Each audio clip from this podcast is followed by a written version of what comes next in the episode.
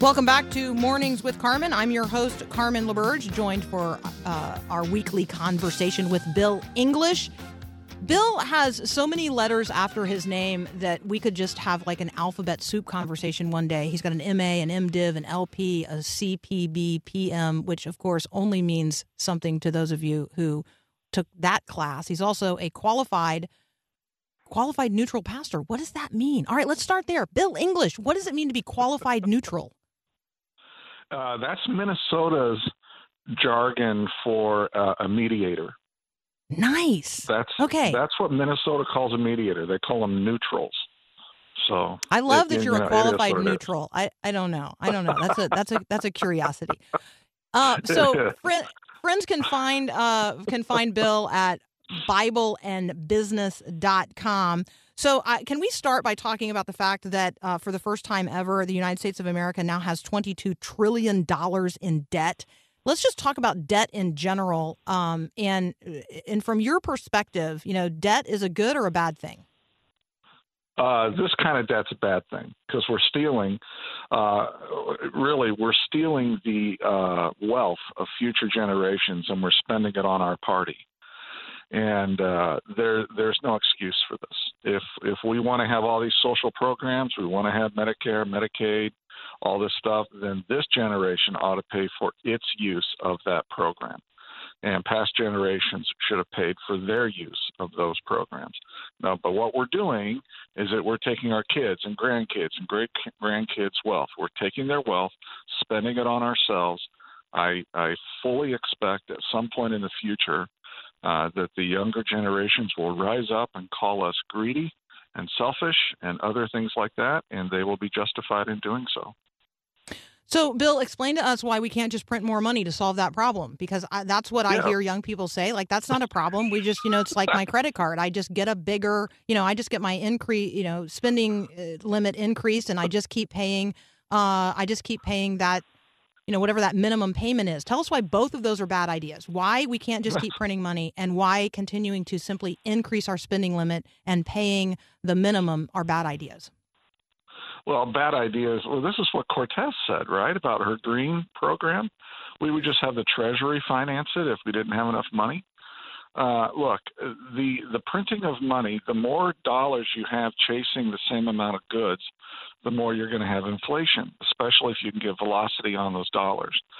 So uh, you're going to, as as you print more and more money, each dollar becomes worth less and less. And so a, bread, a loaf of bread today might cost, I'm just going to guess, you know, four dollars. I don't know what they cost. I, I never shop, right? Um, you you and tomorrow, and whoever it was that was criticized for not knowing what a box of Cheerios cost. There you go.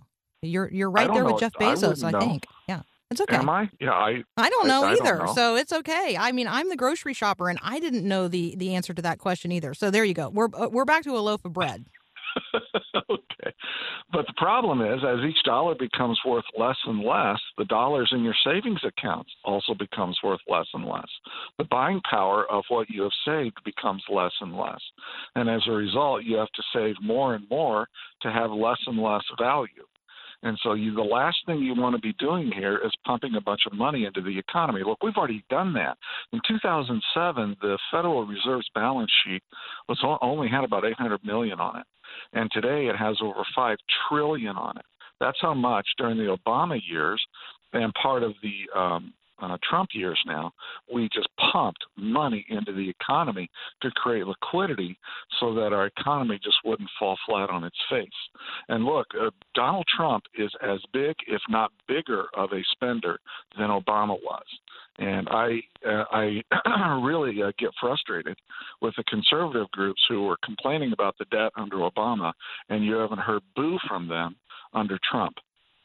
This is not right. This debt is going to implode, and when our economy implodes, it's going to be it's going to make two thousand eight and nine look like a walk in the park. It really will. It's going to be very, very difficult.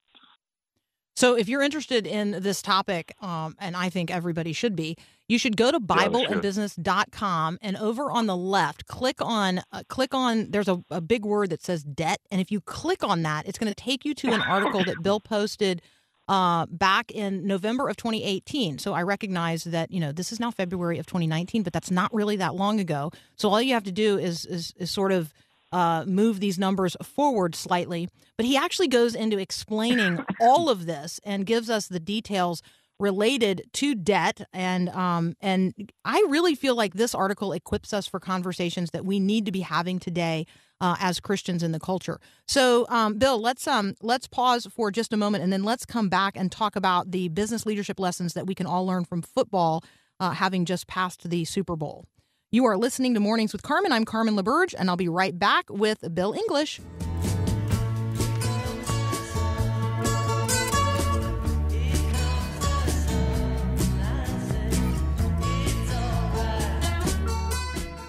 Welcome back to Mornings with Carmen. I'm your host, Carmen LaBerge, continuing my discussion with Bill English. You can check it out at bible and business dot com. Hey, Bill, let's talk about the leadership lessons that we can all learn from football. Fill us in. Yeah, Vince Lombardi once said, the achievements of an organization are the result of the combined efforts of each individual. That's true not only on a football team, or a basketball team, it's also true in business. Uh, when you have the combined efforts and you have everybody working uh, across what I call the core value process, the, the process that a company uses to create value for its customers, the customers are willing to pay for. When people are working in that and they're working well in it, the organization is going to uh, succeed. Uh, to the extent that the process is fat, it's kludgy, it's not well understood, It uh, has a lot of steps that don't add value, then the organization is going to be injured, get hampered, and maybe even fail. So that was one uh, one quote that uh, I read in this article. The article, by the way, for those who want to know, is from a, a company called Intermedia News, and it was published uh, just on January twenty-fifth, three, le- three business leadership lessons we can all learn from football. So I thought this would be an interesting article to reference today.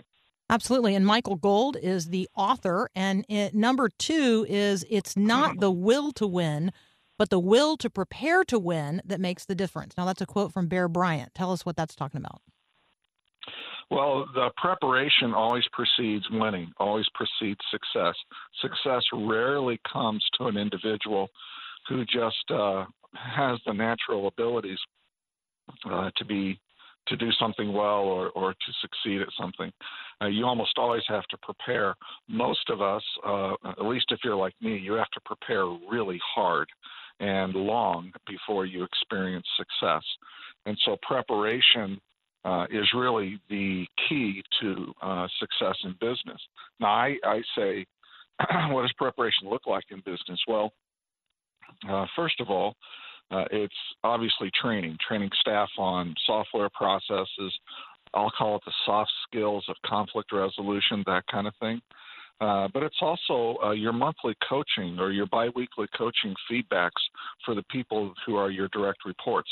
Uh, we do not at, at the company that I'm that I'm the C E O of, this turnaround that I've been doing now for, I don't know, thirteen months. Um, We don't do annual performance reviews. We do biweekly coaching sessions. And that way people get immediate feedback on their performance, and we can make and tweak adjustments on what they need, resources they need, maybe um, places that they're placing their focus, that kind of thing. We can make those adjustments right away, and uh, we're, we're seeing some real success with that. I also think part of preparation is staying up on the industry news, the changes, the innovations that are going on in your industry, maybe regulatory compliance changes. You got to stay up on all that stuff in order to be uh, really well prepared. By the way, uh, going back to the debt for just a moment, when our economy does implode at some point in the future, which I really believe that it will because of our debt, the church is going to have a unique opportunity for ministry.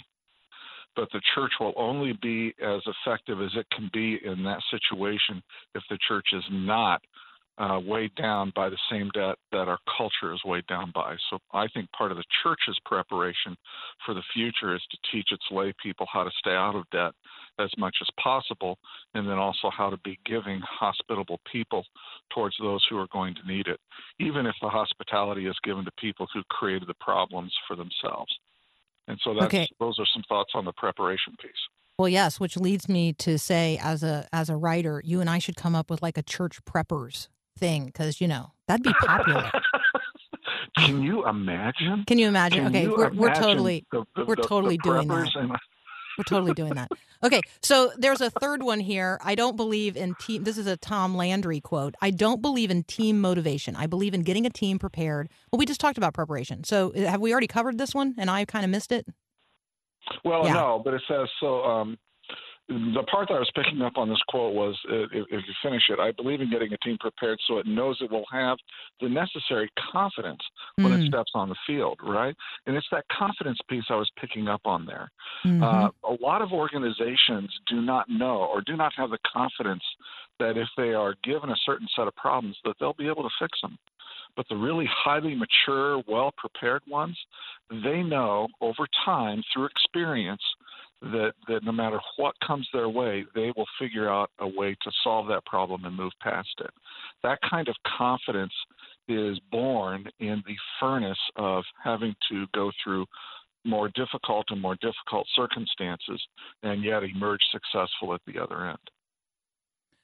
So, Bill, um, if as a radio person, I could add uh, a fourth one here, and it, I sure. would love to be able to communicate this, like, right, this, this whole concept of a two-minute drill, you're really good at it. Like, you you understand that the, the nature of radio is conversation or dialogue, and there should be this back and forth. And so the two-minute drill really is, I should get my thoughts together in such a way that I can deliver them in less than two minutes in order that the other person in the conversation has an opportunity to engage as well. And I think that's true in leadership. Oftentimes, I feel like leaders are lecturing instead of recognizing that they ought to be able to sum it up in a couple of minutes and then really allow for genuine communication that's back and forth.